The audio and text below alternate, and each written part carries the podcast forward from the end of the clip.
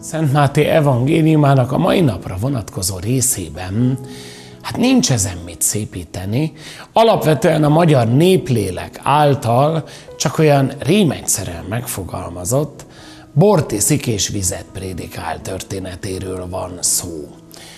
Az is igaz, hogy a mi úrunk általában nem szokott azon tipródni, hogy valami szépelgést fogalmazzon meg.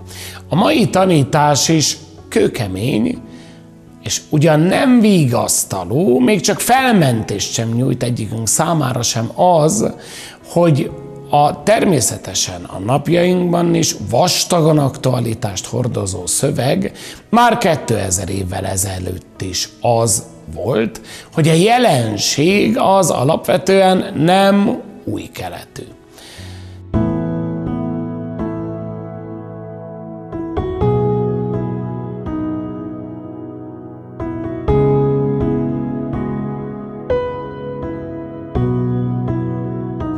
Evangélium Szent Máté könyvéből.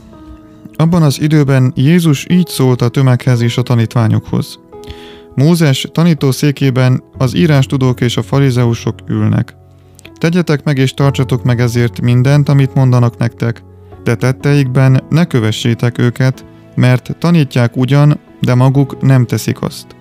Súlyos, sőt elviselhetetlen terheket kötöznek össze, és helyeznek az emberek vállára, de maguk egy újjal sem hajlandóak mozdítani rajta. Amit tesznek, azért teszik, hogy lássák őket az emberek, szélesre szabják imaszíjukat, és köntösükön megnagyobbítják a bojtokat. Vendégségben szeretnek a főhelyekre ülni, a zsinagógákban pedig az első székekbe. Elvárják, hogy az emberek köszönjenek nekik a főtereken, és hogy a rabbinak, azaz mesternek szólítsák őket. Ti ne hívassátok magatokat mesternek, mert egy a ti mesteretek. Ti pedig minnyáján testvérek vagytok. De atyának se hívjatok senkit magatok közül, mert egy a ti atyátok a mennyei. És tanítónak se hívassátok magatokat, hisz egy a ti tanítótok, Krisztus. Aki a legnagyobb köztetek, az legyen a többi szolgája. Aki önmagát magasztalja, azt megalázzák, és aki önmagát megalázza, azt felmagasztalják. Ezek az evangélium igéi. Azt hiszem, testvérek, hogy Szent Máté evangéliumának a mai napra vonatkozó részében hát nincs ezen mit szépíteni. Alapvetően a magyar néplélek által csak olyan rémegyszerűen megfogalmazott, bort iszik és vizet prédikál történetéről van szó. Az is igaz, hogy a mi úrunk általában nem szokott azon tipródni, hogy valami szépelgést fogalmazzon meg. A mai tanítás is kőkemény, és ugyan nem vigasztaló, még csak felmentést sem nyújt egyikünk számára sem az, hogy a természetesen a napjainkban is vastagon aktualitást hordozó szöveg már 2000 évvel ezelőtt is az volt, hogy a jelenség az alapvetően nem új keletű. Mindig megkísért a gondolat. Amikor ezt az evangéliumi részletet olvasom, hogy valamiért egy kicsit párhuzamba állítsam a Genezáreti tó partján történtekkel, amikor már a feltámadt úrral találkozunk, aki vidáman üldögél a tűz körül és halat süt. Érdekes, történet ez. Valahol számomra mind a kettő, mert az ember olyan gyakran arra fókuszál, hogy ki az, aki az adott igazságokat mondja.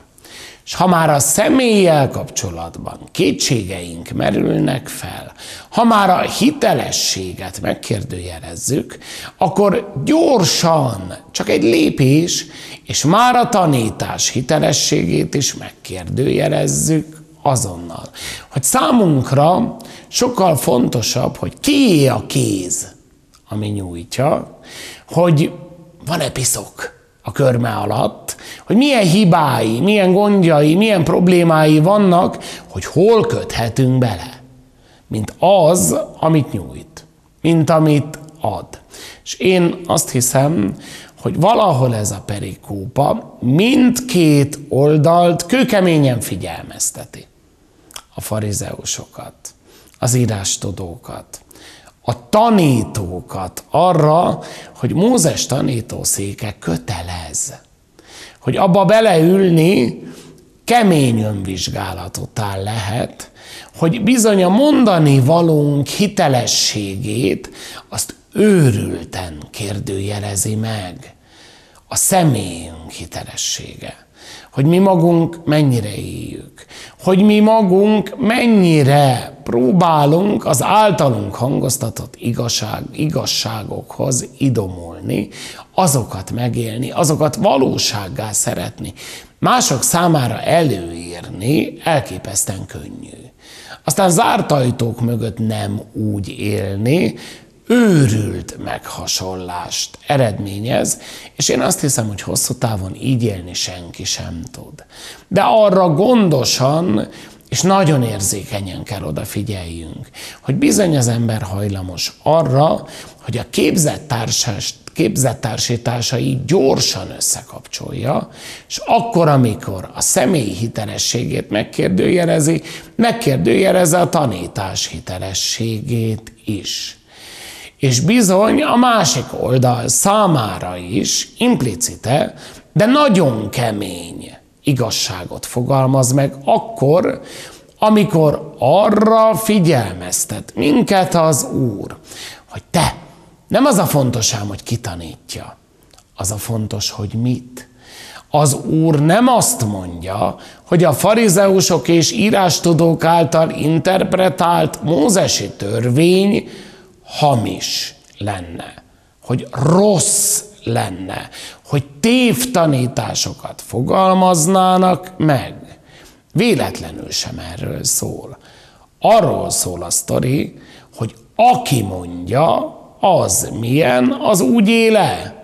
És bizony, ez számunkra is egy örök figyelmeztetés, hogy akkor, amikor nem tetszik a plébi személye, amikor nem jövök ki az előjárómmal, amikor nem szimpatikus dolgokat fogalmaz meg, amikor nem szépeleg az öreg, akkor alapvetően ne csak arra figyeljünk, hogy na jó, jó, de hát neki is van ám baj a füle mögött, hanem arra, amit mond. Mert amit mond, az attól még igaz, csak az ő személye nem hiteles. És ez őrült nagy önnevelést kíván tőlünk, hogy ne húzzuk rá hogy ne húzzuk rá a tanítás valódiságára, a tanítás igazságára, a tanítás hitelességére, az azt interpretáló valótlanságát, igaztalan voltát, vagy hiteltelenségét. Mert attól az ige még örök, még munkál, még él, még valódi, még hiteles, attól még az, hogy aki mondja, az tud töredékes, tud végtelenül emberi, Uram, bocsát, tud akár bűnös is lenni. Én azt hiszem, hogy a bortiszik és vizet prédikál a probléma körében. Mindkét oldalnak nagyon oda kellene figyelnie, hogy mi is gyakrabban öblögessünk vízzel, de a másik oldal is vonatkoztasson el a tanító személyétől a tanításra figyelve, azt hiszem, akkor tudnánk egymást támogatva sokkal inkább kölcsönösen a hitelesség és az igazság útját járni.